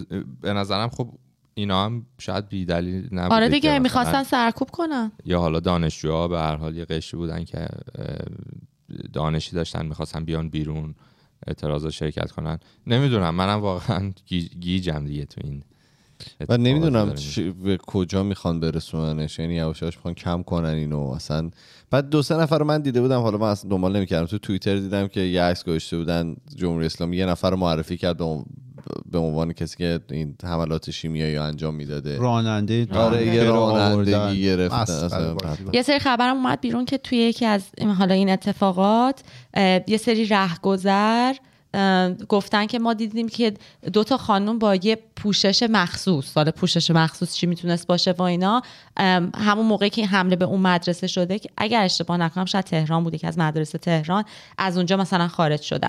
ببین سنار... تنها چیزی که جمهوری اسلامی چهل و چهار سال مستر... مستر کرده سناریو سازی بوده، سناریوهایی بسازه که ببینه کدومش به نفعش بیشتر خواهد بود. حالا بعد منتظر باشیم ببینیم چه سناریوهای بیشتری میسازه. ببین یه حدس دیگه هم من میذارم اینه که حواسا رو دارن از یه اتفاق دیگه پرت میکنن. مثلا همون موقع که به شریف اینا حمله کرده بودن، حالا یه سری خبر جانبی هم میومد، نمیدونم فرودگاه امام شلوغو دارن یه سری‌ها رو میبرن و اینا. الان فکر کنم داستان اتمی، این که اینا هشتاد و سه درصد اورانیوم غنی سازی کردن، این که نمیدونم از آمریکا خبر یه حالا نهادی گفتش که اینا نمیدونم دوازده روز تا ساخت بمب اتم فاصله دارن ام. از اونور اسرائیلیا خیلی جدی با آمریکایی‌ها دارن پی در واقع حمله نظامی به ایران رو میگیرن. من حس میکنم این داستان میتونه یه ابزاری باشه که اینا دارن ازش استفاده میکنن که حواسا رو از یه اتفاق دیگه پرت کنن. الان ما ناهار و شاممون همین اخبار مدارسه، ما که نخوردیم خدا کشید. آره مثلا نهار و شام هم خورده اومده. آره صبح اول صبح همش حواسمون به اینه که این مدارس چه اتفاقی آره. داره میفته، بعد میرن نمیدونم مادر پدرها رو دستگیر میکنن. امروز من دیدم بچه‌ها رو هم داشتن دستگیر میکردن. امروز یه بچه فوت شده، راستی بچه دو ساله یه... نه نه نه اون اون بچه دو ساله که به شلیک شده، اتفاقا اینو من می‌خواستم اول برنامه بگم، ولی حالا بچه دو ساله ام... امیررضا، میدونین که من اسما رو که الان آره. پیدا میکنین، اون بچه دو ساله که توی ماشین با پدرش بوده و پدر مادرش بوده به شلیک کردن، اون هیچی نه، از همین حملات شیمیایی یه دختر بچه مرده. من همین الان که بین برنامه داشتیم راهی می‌کردیم صدفو بزنه به دل جاده، چک کردم توییتر رو، دیدم که نوشتن، ولی باز میگم خبر بیشتری نگرفتم. ببین ولی آخه ببین انسان‌های طبیعی مثل ماها پی همین خبر آخه میگیرن. آخه چه, چه چیزی مهمتر از این که بچت میره مدرسه نگران این باشی با... که حمله شیمیایی ب... وقتی هم که تو جنگ نیست آخه مملکت. ببین ما تو جنگ داخلی خیلی وقت هستیم ولی استانداردهای جنگی الان تو ایران نیست، یعنی اون اتفاقاتی که منطقه رو جنگ زده میکنه. ولی تو بعد نگران از این باشی که به بچت حمله شیمیایی آخه میشه. واقعا میگه الان فکرشون کجاست. یه دونه برنامه زدن امیر علی بود فکر کنم، امیر علی یه برنامه زده جمهوری اسلامی که آخوندا میان استندآپ کمدی اجرا میکنن و داور داره و هم میرن به جون ایمان. و یارو مثلا از خاطرات پای منبریش میگفتش که مثلا خاطرات این فرق داره با اون برنامه پلنتش نوه نوه میخوندن، ایشون استندآپ کمدی اجرا کرد. آخوند طناز بله مشهدی هم بودن. آه اون تو همون برنامه بوده؟ نه نمیدونم، یه چهار تا سیبیده دیگه هم نشسته بودن همه با ریش و پشم و داشتن آقا رو جاج میکردن که نمره بدن ایشون برن مرحله بعد یا نه. و این این الان وجود داره در جمهوری اسلامی. اینم تو برنامه چند شنبه با سینا دیدم واقعیتش دیشب. آره این مدارس حالا همه همه مدارس دوربین دارن. آخوند گاد تالنت. همه مدارس دوربین. کل شهر دوربین دارن. اینا میتونستن دوربین تو خونه ملت هم میذاشتن که دیگه مطمئن باشن که دیگه چیکار میکنه. شادم خیلی مشغول این دابل استانداردی که هست که هر موقع بخوان اینا همه دوربینا رو میتونن آره چیز کنن فلان، ولی الان نه. بعد ظاهرا حالا اینا که مدارسی ان که نمیدونم از قبل بسیجی و اینا میفرستن، در مدرسه رو میبندن، مدیر رو اینا هم دارن باهاشون همکاری میکنن، بچه‌ها رو نمیذارن برن. همون گروهان دیگه آره بچه‌ها رو نمیذارن برن مثلا بیرون، نگرشون میدارن. یه ویدیوی دیگه اومده بود، اتوبوس آمبولانس اومده بود که نمیتونست رد شه، نمیتونست رد شه. بعد پدرها که دم در بودن یه پرای جلوش بود، پرای رو بلند, بلند کردن کرد. گذاشتن اونور که این اتوبوس بیاد رد شه. ببین من فکر میکنم که وقتی از دنیای بیرون کسی داره نگاه میکنه، ما ساده ترین چیزها رو تو این چهل سال نتونستیم به جامعه غیر ایرانی بفهمونیم که وقتی از ظلم سیستماتیک صحبت میکنیم که چجوری لایولیهود تو هر روز داره تحت تاثیر قرار میده چیه. واقعا اینا رو که میبینن من احساس میکنم باورشون، یعنی ما خودمون باورمون نمیشه الان، باورمون هم بشه نمیدونیم دلیلش چیه. به نظر من این مهمتره، چون خب تو ویدیو رو میبینی، روایت ها رو میخونی، همه این چیزها رو میبینی و میگی بله این اتفاق داره میفته، ولی بعد متوجه نمی، یعنی ذهنت پس میزنه که دلیلش چیه، که به دبستان و دبیرستان دخترونه حمله بکنن. و ببین حمله های شیمیایی حالا الان ما توی بازه یه هفته ده روزه که دیگه انقدر ریپورتاشون اومده داریم میشنویم و این حرفا. من نمیدونم چه موادی دارن استفاده میکنن. آره این آیندهش معلوم نیست. این آیندهش معلوم نیست. آره. ببین اینم نمیدونم یه ذره برام سخته دیگه، جام جهانی هم دیگه خیلی لوس شده دیگه بابا، دیگه دیگه چیکار کنن دیگه، چی بهتون نشون بدیم که شما باور بکنید. این شبیه فیلم نه، یعنی دیگه شبیه فیلمه دیگه، واقعا شبیه همین هن... هندمید سیل دیگه، واقعا به خدا از اون بدتره. یعنی یارو نشسته اونجا فکر خب اه... حرف قشنگی زد، گفتش که دوازده درصد تجارت اروپا با ایرانه. خب این دوازده در... این یعنی پول دیگه. کی اینو گفته؟ آخوندی هرز آخوندی. دوازده درصدش گفت دوازده درصدش بود. خیلی حجمش زیاده. آره و گفتش که اگه خب گفت یکی از دلایلی که این در واقع اتحادیه اروپا نمیخواد این سپاه رو بذاره تو لیست تروریستی به خاطر اینه که این دوازده درصد خیلی میلیاردها میلیاردها پوله آه. که دارن در واقع جابجا میشه که از بین میره.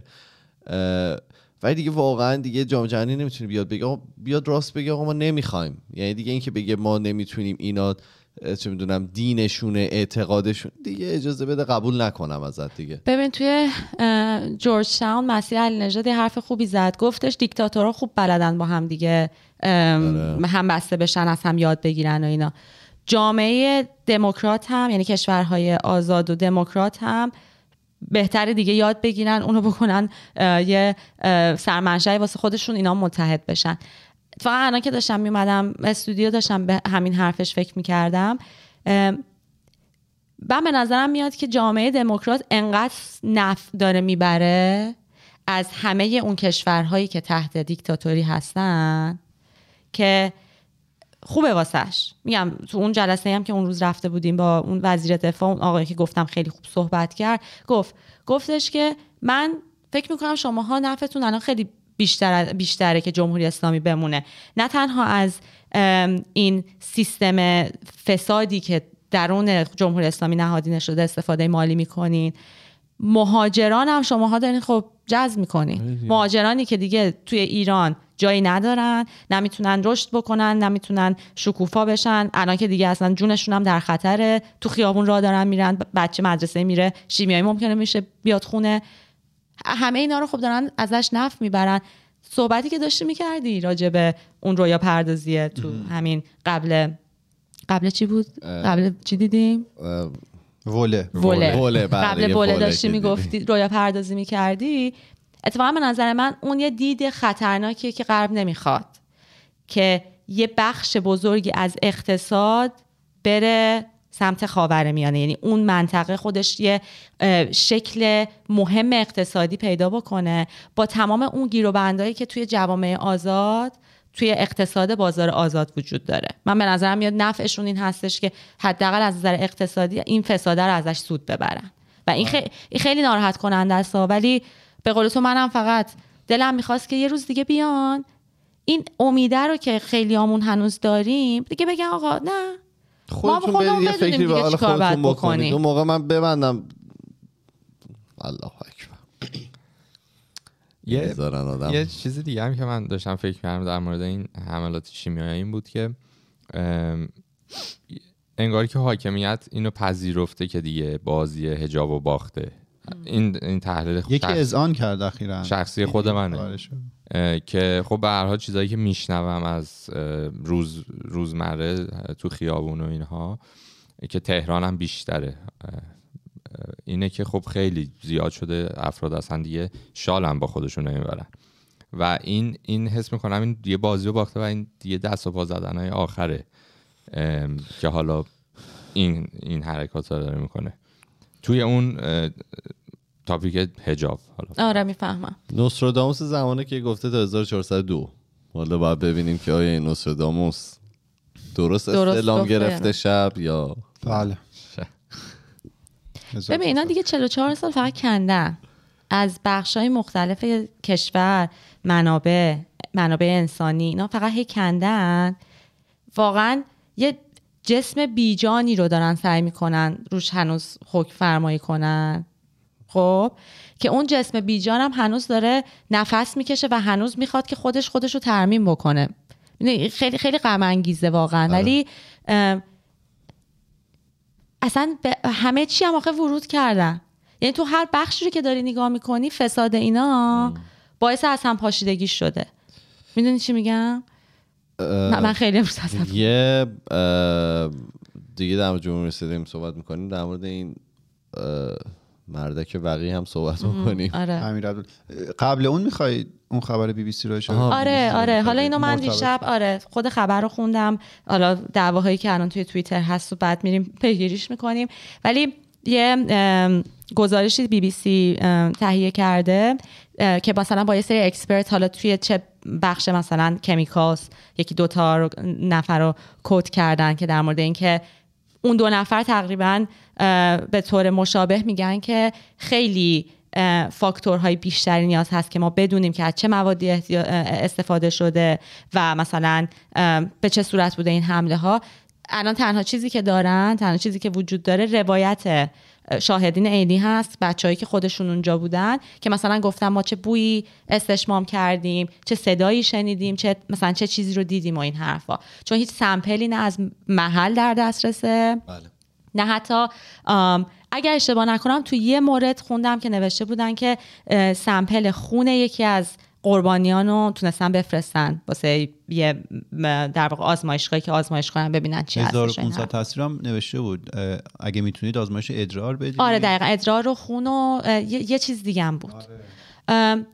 این حالا این گزارش این قسمتش حالا هیچی، ولی یه شخصی رو کد کرده بودن که بعد من که رفتم خوندم در موردش دیدم که خب آدم‌های زیادی که قبلا احتمالاً ازش مقاله خوندن یا میشناختن و این حرفا، که اکثر مثل این که مسائل رو به مسائل روانی ربط میده، حالا احتمالاً اکسپرتیزش تو اون چیز هستش، تو اون تاپیک هست. خب ولی حالا بخوام خیلی ساده سازی بکنم، این هستش که اون شخص گفته که نه، این حمله شیمیایی نبوده، هیستریای جمعی بوده.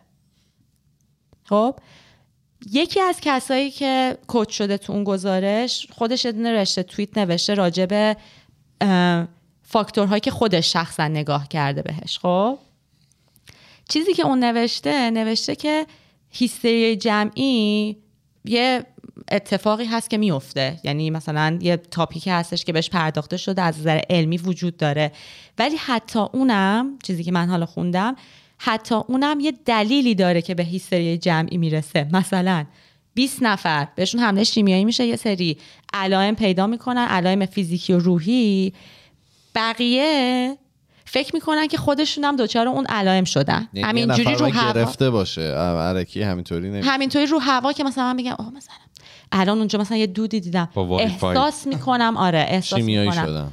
آره و من حالا من اینو دقیقا همین دیشب قبل از اینکه بخوابم این گزارشو خوندم، بعد صبحم حالا یه سری مسیجایی که توییتایی که شده، مسیجایی که تو گروهای خودمون رد و بدل شده خوندم، میرم واقعا پیگیری میکنم و اگه لازم بود میتونیم که یه چیز بنویسیم قبل از اینکه اپیزود شماها ریلیز بکنین. خب ولی من چیزی که متوجه شدم، اون شخص یه اجندای خیلی مشخصی نسبت به مسائل داره، به خصوص مسائل روانشناختی و این حرفا. سوالم این هستش که اکسپرت ها رو چجوری انتخاب میکنن؟ حالا این سوالم در واقع از بی بی سی هستش. اکسپرت ها چجوری مشخص میشن؟ یعنی کرایتریاشون چی هست؟ حالا من کار روزنامه نگاری کردم، میدونم که خیلی موقع ها اصلا یه لیستایی وجود داره، یه سری اکسپرت تو داری، به همونا دیگه میپردازی، همیشه به اونا دیگه رجوع میکنی و این حرفا. ولی چطور میشه که در همه دوران اکسپرت هایی که یک خبرگزاری استفاده میکنه ازش یه اجندا دارن یه اجندا دارن و اجنداشون هم معمولا در انتها به نفع گفتمانی که ضد جمهوری اسلامی هست میشه؟ من این من این واقعا خیلی سوال بزرگیه. به نفع به نفع گفتگوی الان خب ضدیت با جمهوری اسلامی هستش که میگن که کار خودشونه، این بر ضدش میگه که نه این هیستریای جمعی، اصلا هیچ شواهدی از اینی که چیز شده، حمله شیمیایی شده، وجود نداره. یه توییتی هم خوندم که این یه خود عرف کانتکست هست، بعد بگم واقعا اینو اشاره کنم بهش، ولی توییتی که یکی از خبرنگارای بی بی سی نوشته بود دقیقاً جملهش این بودش که آفیشال ها چیزی نمیدونن، they're clueless. حالا میخوام برم پیگیری کنم منظورش به آفیشال های جمهوری اسلامی بوده الان، یعنی ما دیگه باید خیلی ناراحت این باشیم که عوامل و مأمورین جمهوری اسلامی clueless هستن. توی بخش قبل از وله یه اشاره‌ای کردی دوست داری بعد از انقلاب توی ایران مدرسه خبرنگاری راه اندازی کنی. من اونجا میخواستم ازت بپرسم که اساساً الان توی دنیای الان به نظرت خبرنگار مستقل وجود داره یا نه؟ کسایی که با این خبرگزاری‌ها کار میکنن، مثلا یه آدمی هست توی یوتیوب، من اینو خیلی دنبالش میکنم، این قدیم ظاهرا خبرنگار بوده، الان خودش داره فریلنسره. ایرانی؟ نه نه, نه. خارجی. اسم ببری؟ اسمشون هم اومد حالا به یه حریص داره دیگه، فامیلیشو نمیدونم.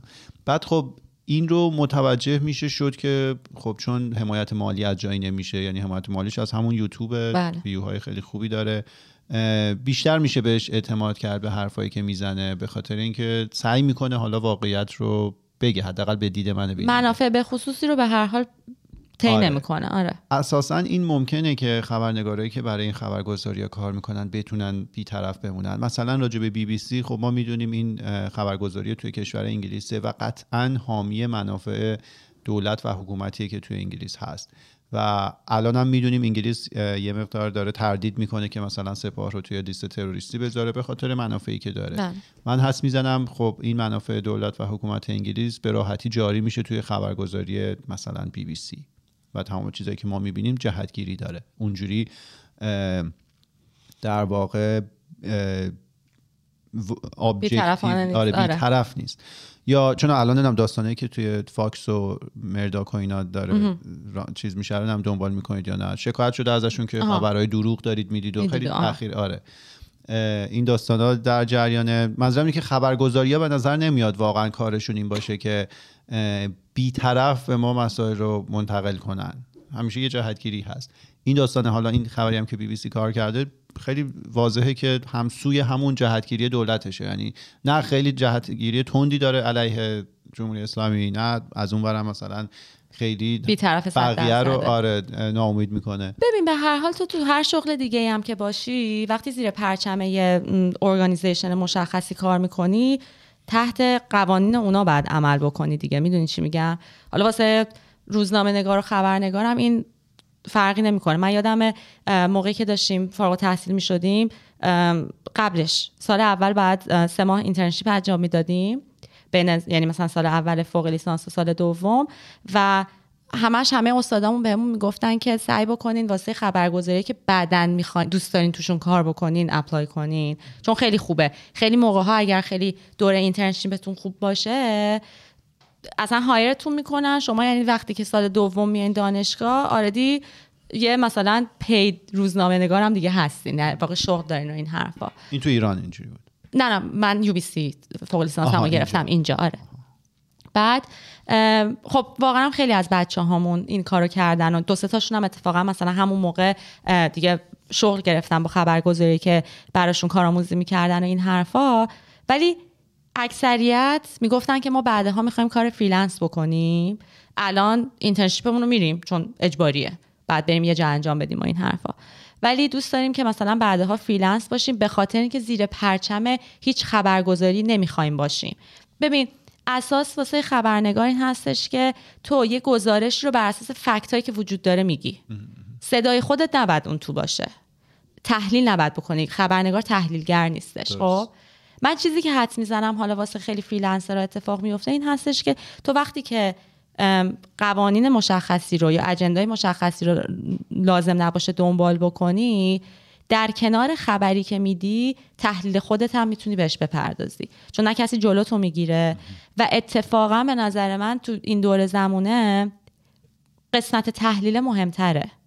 قسمت تحلیل خیلی مهمتر از اینه که تو یه سری مثلا چه میدونم یه حمله میشه به یه مدرسه توی ایران، یه سری فکت‌ها وجود داره، شاهدا میان میگن مثلا ما اینا رو دیدیم، یه همچین بویی اومد، این اتفاق افتاد، اینا اینا فکت‌هاست. خب با یه جامعه آماری مناسبی هم مصاحبه میکنی که مثلا فقط یکی دو نفر شاهد این نباشه، با چهار تا دونه مثلا اولیام صحبت میکنی، با اولیای مدرسه. این میخوام بگم یعنی راندمان کاری چجوری هستش اگر که توی جهان سالم داشتیم زندگی میکردیم.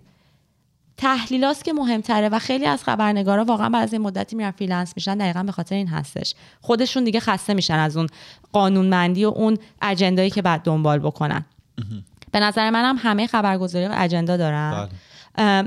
من خودم همیشه میگم که ما مثلا نسبت به بی بی سی فارسی حالت شرطی هم پیدا کردیم، چون انقدر همه این سالها گفتیم که اینا به نفع جمهوری اسلامی دارن عمل میکنن، نوعی که خبر رو میگن به نفع اونا هستش، یه جایی هم اگر واقعا اون بی‌طرفی رو دارن سعی میکنن عملی بکنن ما دیگه این حسو بهش پیدا نمیکنیم. ولی یه جاهایی هم آره ولی یه جاهایی هم خیلی دیگه عجیبه، خیلی عجیبه که چطور اصلا چرا واسه یه همچین مسئله‌ای که خود جمهوری اسلامی هم در مورد حمله شیمیایی یا حمله مواد سمی داره صحبت میکنه، بعد بریم با یه نفر صحبت بکنین که اجنداش این هستش که همه چی رو به مثلا هیستریای جمعی و مسائل روان شناختی داره ربط میده. اصلا چرا یه همچین اکسپرتی بعد توی این پنل باشه؟ این این واسه من جای سوال داشت، میدونی؟ مخصوصا الان که حالا چی میگن احساسات عمومی جریحه دار شده، حمله به بچه های مدرسه‌ای تحت هیچ شرایطی برای هیچ انسانی، کسی که هنوز انسان موندن، پذیرفته شده نیست. تو این شرایط خیلی در واقع به دور از انصافه که یه همچین خبری رو بخوان کار کنن و جهت دهی کنن. بعد آخه اینا هم مثلا اینا میرن بعد از اون ور چندم چهار تا خبرگزاری سپاه تو ایران هم میاد کد میکنه آره این خبرگزاری خارجی این حرفو زده پس شما فلانو اینا. میگم من حالا حتما اینو پیگیری میکنم، چون میگم من خودم گزارش بی بی سی رو دیشب آخر شب خوندم، یه جسته گریختم آدما چی دارن میگن، یا همون رشته توییتر رو مثلا صبح رفتم نگاه کردم و اینا. حتما اینو دنبال میکنم، امیدوارم اون فکر اولیه که داشتیم اشتباه باشه، چون اصلا به نفع فکر میکنم انسانیتمون این هستش که اشتباه بکنیم که دیگه با یه قول بزرگ ملت ایران دارن می جنگن، این قول کوچیکام کم کم دارن خودشون رو سرشون، یعنی داره سرشون میزنه بیرون، با اینا هم باید بجنگی. میدونی آخه غیر اون چی میتونه باشه؟ تو ایران تو راه نمیتونی بری، میان میگیرن. چطور ممکنه این همه مدرسه روزانه داره تحت تاثیر قرار میگیره، یه نفر نیست اینا رو بگیره، پیداشون کنه؟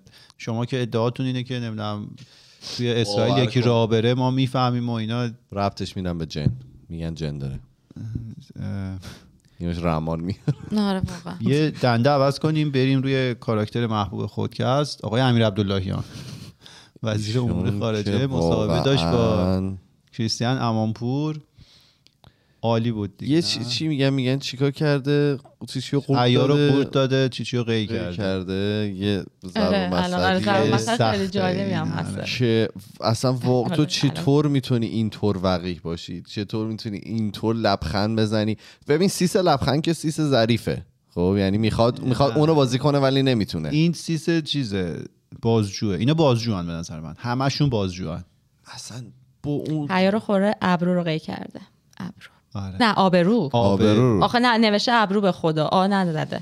حیا رو خورده ابرو. آره همینه. آره حیا رو خورده نوشته ابرو. ابرو رو من فکرم شاید ابرو اینجوری قی کرد، آبرو رو قی کرد. قی کرد قی کردن چی میشد؟ جدیدا بهش برخوردم. چش صبح بلند میشدیم قی میداد. آبرو تو چشه دیگه. این پروسس داشته. آها راست میگی. اپیزود میتونی آبرو تو چش. آره امیر عبداللهیان، کریستیان امانپور، ازش قی کردن میشه استفراغ کردن، یعنی حیا رو خورده آبرو هم دیگه بالا آورد. بالا آورد چشت قی میکنه چه استفراغ میکنه. آ چقدر چه حمزه خالص چه چیز چندشی دیگه از این بعد صحبت. کریستیان امانپور ازش میپرسید که شما مثلا زدید کشتید تو خیابون و اینا، تاکید که نه ما توی خیابون ها هیچ که دستگیر نکردیم و نزدیم و اینا تا وقتی که تظاهرات مسالمت آمیز آره. بود. وقتی اغتشاش شد دیگه ما هم سگای ولگردمون رو وا دادیم تو خیابون و افتادن به جون مردم. یعنی همون چرخ خیاطی رو واقعا نمی‌دونم همون چرخ خیاطی رو فهمیدم. فکر میکنم فهمیدم. بله درست فهمیدید. فهمیدید. بعداً به کارونم میگیم پشتم. ببین اینا تو شرایط عادی که مثلا گشت ارشاد کنار میدون ونک وایستاده که مزاحمت ایجاد بکنه، چون اینا که امنیت که چهل و چهار سال درست نکردن، مزاحمت ایجاد کردن. مزاحمت ایجاد بکنه به خاک و خون کشیده میشه. یعنی ب... یعنی مثلا یه زنی اگر که نخواد بره سوار اون ماشین کثافتشون بشه، موشو میگیرن میکشن، مشت میزنن بهش و اینا. بعد اون وقت ما نگرفتیم نکشتیم تا وقتی که اغتشاش شد. شما خودتون آخه بزرگترین اغتشاشگرا هستین. میگم اصلا بعضی موقع اینقدر طرف فقیه هست آدم نمیتونه هیچی بگه دیگه، یعنی فقط بس سکوت کرد.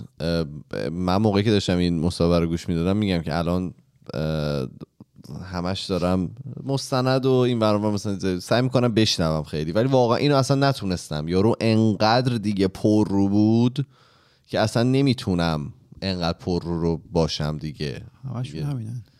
من وقتی مصاحبه رو میدیدم یاد مصاحبه های ظریف میافتادم که با همین شخص مصاحبه کرده بود یا حالا جای دیگه، و خیلی افسوس میخورم به حال خودم که اون دوران چقدر حالا اطلاعات کافی نداشتم. مثلا شاید با یه امیدی نگاه میکردم مصاحبه ها رو، مثلا گفتم که این ظریف یه چهره موجهیه بین حالا این سیستمی که هست تو ایران، یه انگلیسی بلده، اینقدر اوزاخیته که ظریف چهره موجه آره. برامون یه کانکشنایی داره، تو نیویورک تایم مقاله مینویسه از این افکار.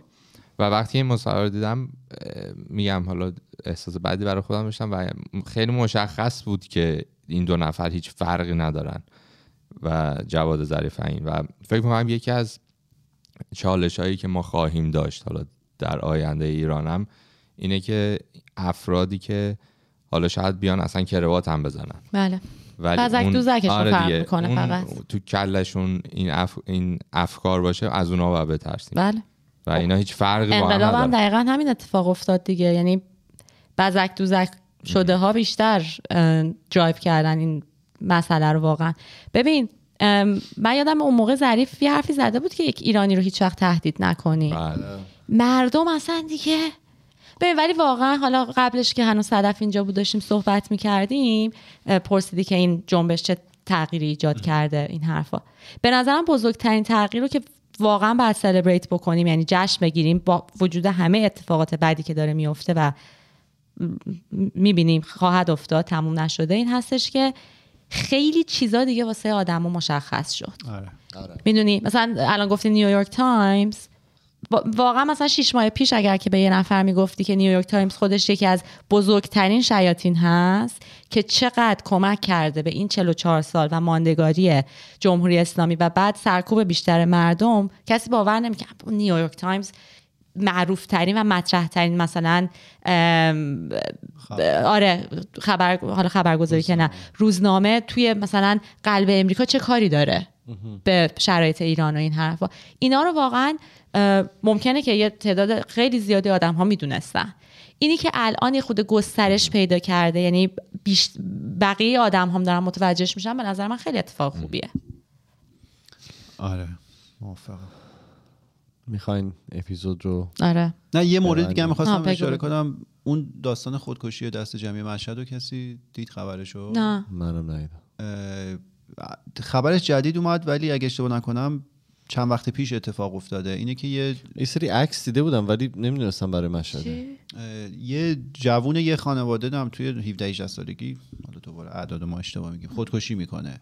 بعد بعد از چند روز اگه اشتباه نکنم چهار نفر از اعضای همون خانواده با هم خودکشی میکنن که اون روزی که من خبر رو خوندم دو نفرشون فوت شدن، دو نفر دیگه وخامت حال داشتن و بیمارستان بودن و اینا. که جمهوری اسلامی اومده، حالا اون خبرگزاری که کار کرده بود گفته بود این داستان ناموسی بوده ولی تماس گرفتن با فامیلای نزدیک اون خانواده و گفته بودن مشکل مالی بوده، به خاطر مشکل مالی فکر کن یه خانواده مجبور میشه که همچین کاری رو انجام بده. و آره پنج نفر مثل که فوت کردن، سه نفر خب آره اون روزی که من خودم خوندم دو نفرشون. مادر سم خوروند به بچه‌هاش بعدم خودش رو کشت. آره. واقعا مسائل مالی نمیدونم نمیدونم واقعا دارکش نکنیم. آرزوشون کره شمالی شدنه، در رو ببندن، بمب هسته‌ای داشته باشه. تازه ببین کره شمالی هم حتی با یه جمعیت خیلی زیادی با مردم ایران نمیخوان ادامه بدن. کره شمالی هم با همون کسایی که باز نزدیکتر به خودشون هستن، یعنی از هشتاد و هشت میلیون جمعیتی که هنوز داخل ایران هست صد و پنجاه میلیون کلا یه جمعیت کثیر رو واقعا نمیخوان، میدونی نمیخوان نمیخوان اینا وجود داشته باشن، همه رو به سمت فقر پوش میکنن. اونا دیگه مجبورن دیگه، تو وقتی غذا نداشته باشی به ببین. آزادی که فکر نمیکنی، دنبال غذایی. حکومتی که با شعار کوخنشین و کاخنشین میکنیم بیاد بالا، به نظر من یعنی کوخنشین اگه خودشونو میدیدن این به این چیز رسیدن داره. به این هدف رسیدن، چون دیگه فقط یه حلقه نزدیکی از خود عوامل هستن که الان اصلا یه سری حرف آدم، حالا با بچه‌ای که داخل ایران هستن صحبت میکنی و به هر حال هر کسی داره یه کاری انجام میده، منظورم مشاغل هستش و این حرفا. از یه سری اختلاس‌های دیگه صحبت میشه، از یه سری اعداد و ارقامی صحبت میشه که من با خودم فکر می‌کنم اینا بلد نیستیم بخونیم. چهل و چهار سال هم اینقدر کندن، چقدر این مملکت غنی بوده، یعنی آدمونو تأسف می‌خوره چقدر غنی بوده که اینا دیگه دون پایه‌هاشون هم اختلاس دارن می‌کنن، تموم نمیشه. رقم‌ها هنوز یه چیزای نجومیه. آره میگم اعداد و ارقامی که من خیلی وقت دیگه توانایی خوندنش اصلا نمیدونم یعنی چند. اعداد ارقامی که میشنوم اختلاسی که زمان احمدی نژاد شده بود سه هزار نام میلیارد، وای پشمامون ریخته بود. یعنی اومدن حساب کردن اگه از زمان کوروش ماهی نمیدونم انقدر سیو میکردی، بعد از اون موقع تا الان بعد دو هزار خورده ای سال میشد این عددی که اینا بچه‌ها تو یه روز دزدیدن رفت. دکل نفتی گم شد. آره بابا سه هزار میلیارد یارو دکلو برد. ما هرچی از فضاحت میگن از فضاحت‌های با سین قصاحت با سین قصاحت با سین آره هرچی در این مورد صحبت بکنیم از جمهوری اسلامی بگیم واقعا کمه، ولی میخواستیم که این اپیزودمون بیشتر یه ذره به قول خارجی لایت هارتد باشه، یه ذره بیشتر بگیم بخندیم در مورد اتفاقایی که افتاده. اگر که شوخی کردیم با آقای بیژن مرتضوی و بقیه دوستان، من واقعا همینجا ازشون معذرت خواهی میکنم. اسم برنامه دی وایس اومد، از خانم سوگندم دعوت میکنم دیگه شخصیش نکنم، اجازه بده من صحبتامو بکنم. دعوت میکنم که تشریف بیارن خودکست، باشون یه مسابقه. چرا کامیارا دعوت نمی‌کنی؟ من حسابی چرا لیلا فروه رو دعوت؟ اجازه بده من هم کارم داره یکی یکی داشت میگم. آره. شاید و بقیه دوستان اگه خواستن میتونن تشریف بیارن. دمت گرم، مرسی که بودی. من یه جمله کوتاه آخر در مورد روز زن بگم. این Embracing Equity که من گفتم ازش، که حالا خیلی شاید مهم باشه به نظر من، یعنی وقتی خودم خوندم در موردش خیلی مهم بود. این با ایکوالیتی گفتم فرق میکنه، با اینی که یعنی برابری خود متفاوته. این موقعی هستش که آدما رو به یه شرایط یکسان اول برسونی. مثلا اگر که یه نفر چه میدونم هزار تومن داره، یه نفر صد هزار تومن داره، اینا رو بتونی با همدیگه بیاری بلنس بکنی بعد. و بعد شرایط واسش رو مهیا بکنی که بتونن با همدیگه رشد بکنن. اکویتی، بله. به نظر من خیلی کانسپت جالبی بود و به نظر من چیزی بود که سالها بعد، سالهای گذشتن بعد در موردش صحبت می شده. واقعا روز زن واسه آدمای مختلف معنی مختلفی داره. شاید اونقدر به قلب من نزدیکیش فرق بکنه تا اینی که یه نفر که توی شرایط خیلی سخت واقعا همیشه جنگیده واسه کمترین حقوقی که به دست آورده. به هر حال به نظرم خیلی مهمه همون حرفایی که صدف زد و منم واقعا بهش اعتقاد دارم. برین بعد حرفای صدف رو دوباره نگاه کنین. و اینکه مرسی از شما ها، مرسی واقعا، خیلی اپیزود خوبی بود، صحبت‌های خوبی هم کرد. هنوز که تمام نشده، شما یه جوری خدافظی می‌کنی. آره بچه‌ها خدافظ، من من با یه جای دیگه می‌خوام برم. من فهمیدم، من فهمیدم. این دیگه این رابطه داره سرد میشه دیگه. دیگه ما نمی‌تونیم. تازه این فرمال شده. قربونت. مرسی که تا اینجا ما گوش دادید، یا اگر که تو یوتیوب بودید ما رو دیدید. دم همه دوستان گرم. ما اپیزودمون ادامه داره دیگه، هستیم. آره فعلا با گلناز هستیم، ادامه میدیم و میرسیم به الان جمهوری اسلامی. فکر کنم دهه شصت رو ما گذروندیم، بعد ببینیم. آره یه سر آره روز زن مبارک. امیدوارم که اون رویا پردازی هایی که اول این قسمت کردیم رو خیلی زود نوستراداموس که گفته هزار و چهارصد رو ما توی ایران ببینیم. میریم میدون آزادی و یه کاری باهاش میکنیم عجیب، یک هفته. دم همگی گرم، مرسی که تا اینجا با ما بودین. فعلا خداحافظ. خداحافظ. خداحافظ. زن، زندگی، آزادی.